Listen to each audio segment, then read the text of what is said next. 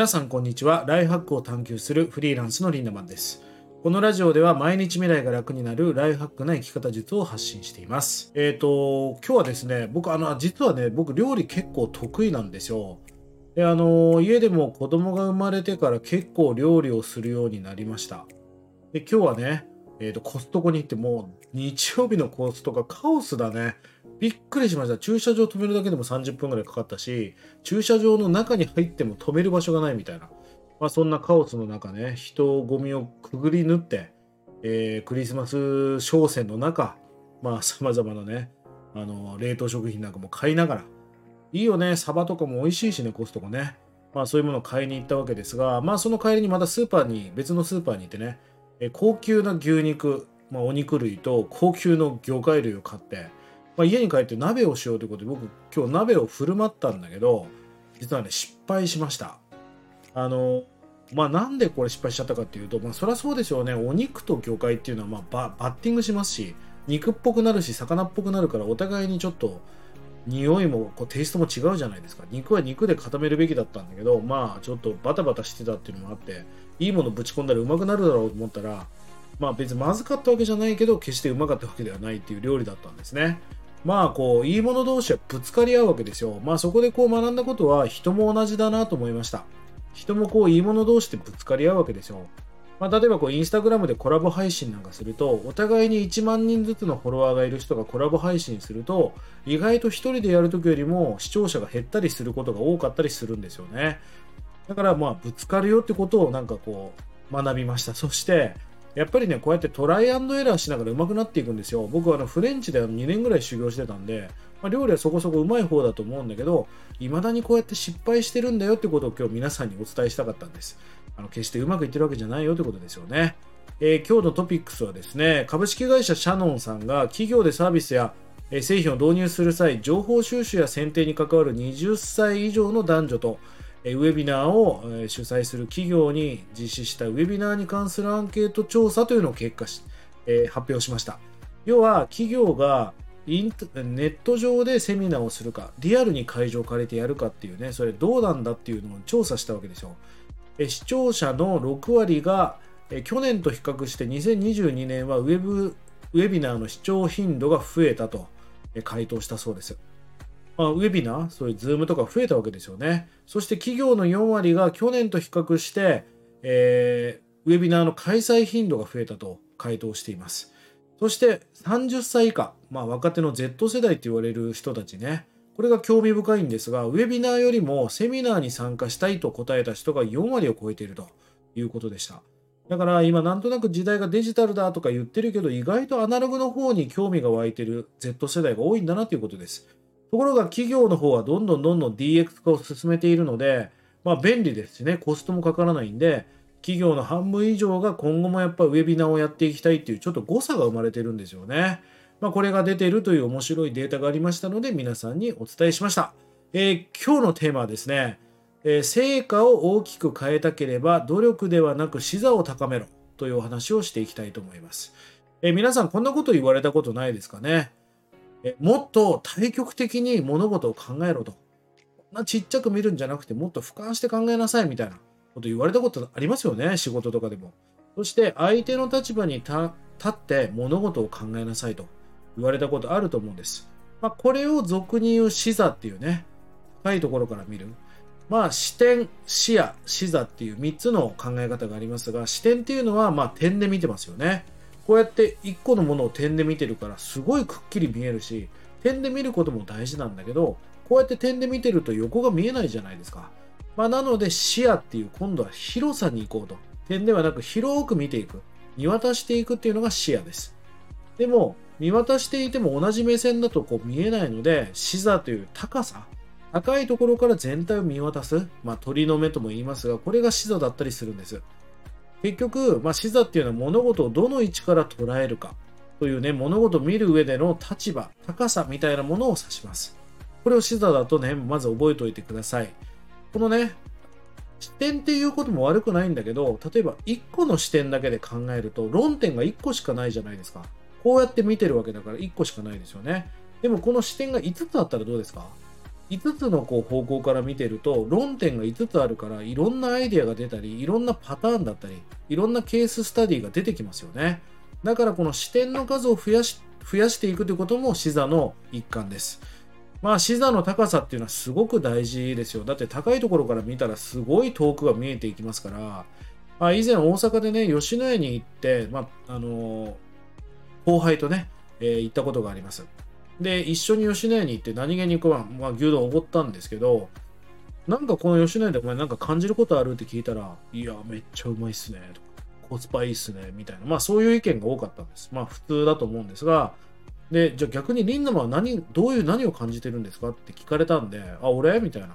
大体このエリアって心斎橋でエリ、大体50万ぐらいの家賃がかかっていて、人件費がこれぐらいで、え1日に何回転するって計算をして、ああこのお店は大体1年もしないうちに潰れるなっていうのを計算していたよって話をしました。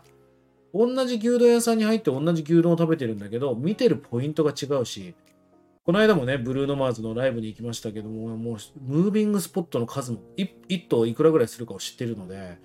数えましたし、どれぐらいの LED モニターが入ってるのかとか、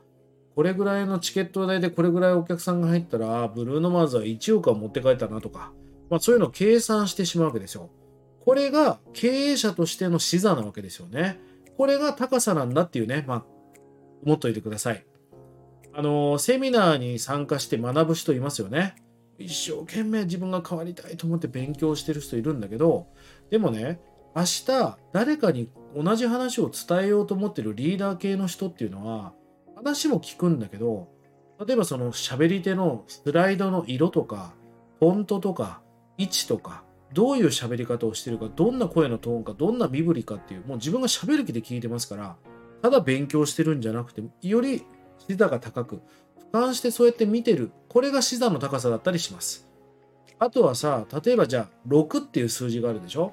?6 って数字をこう、紙に書いて、床に置いて、あの床に置いといたとしますよね。そうすると、まあ、視座が見てる方向も違うんで、こっちから見たら6、あ、6が落ちてるって思うかもしれないけど、こっちから見たら9が落ちてるって思うわけですよ。まあ、こんな感じで答えっていうのは一つじゃないし、こっちですか、あっちですかっていう、そんな端的なことじゃない。まあ、複眼思考って言われる多面的に考えなければいけないわけですよね。え視座を高くするメリットは何かっていうとね、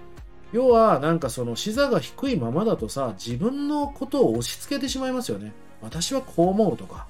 でも視座を高めることによって視座を相手に合わせることができるから相手の立場に立って物事を考えることができる。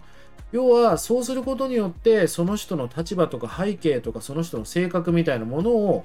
えー、せることが可能になって結局全体最適って言われるね。もうこのみんなにとって最適解は何なんだっていうことを考える力がついてくるわけですよね。すごく対人関係にも視座を高めるってことは重要になってきます。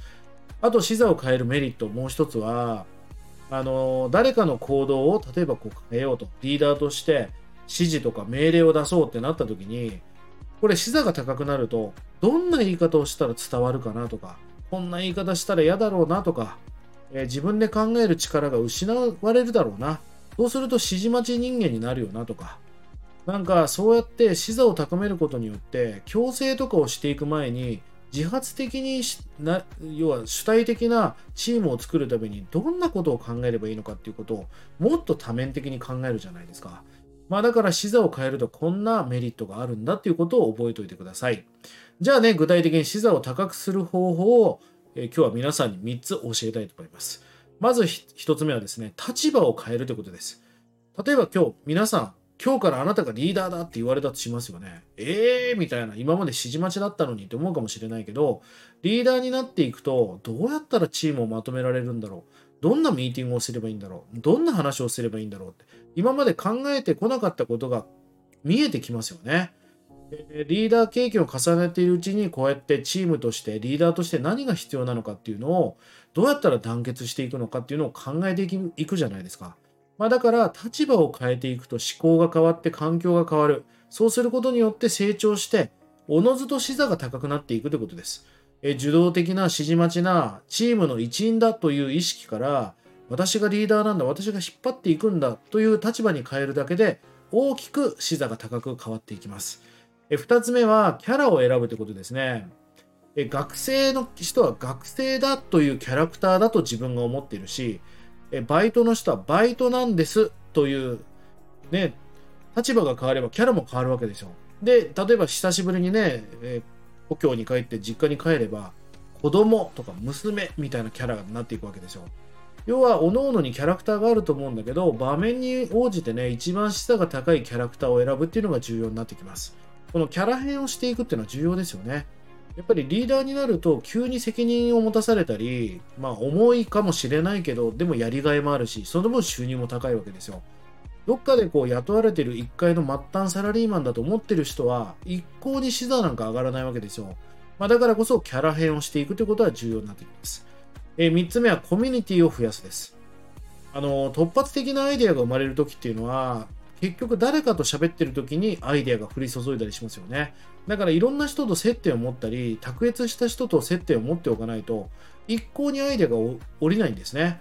で、こうやって視座を高くしていくためには、やっぱり様々な観点や視点から物事を見ていくということがめちゃくちゃ重要になっていきます。なんかこのビジネスで、えー、結果を出すためにはどうしたらいいのかって、一人で考えるよりも、やっぱりチーム全体で考えてブレインストーミングしてる方がアイデアは無数に出てきますよね。そして多角的な、そして今多様性の時代なので、え赤だったり黄色だったり青だったり群青色だったりビリジアンだったりいろんなカラーの人がいた方がいろんな対応策が生まれるじゃないですか。まあ言い換えると属するコミュニティが多ければ多いほど様々な観点から物事を見れるようになっていくと。だからコミュニティを増やしていくっていうのが3つ目になります。今話したまず1つ目が立場を変える。キャラを2つ目、キャラを選ぶ。3つ目がコミュニティを増やす。この3つをやっていくだけで視座を高めていくことができますから、ぜひ皆さん意識して視座を高めていってみてください。そして、実は4つ目に視座を高める方法があるんですが、この4つ目に関してはね、オンラインサロンメンバー向けに今日はお話したいなと思っております。実はね、僕これが一番重要だと思ってるし、一番簡単で一番確実性が高い視座を高める方法なんです。えー、僕が運営しているライフハック研究所の方でね、発信していきますので、えー、ぜひ皆さん聞きに来ていただきたいなと思っております。ということで、皆さんぜひ視座を高めて、最高な人生、最高なライフハックを形成していってください。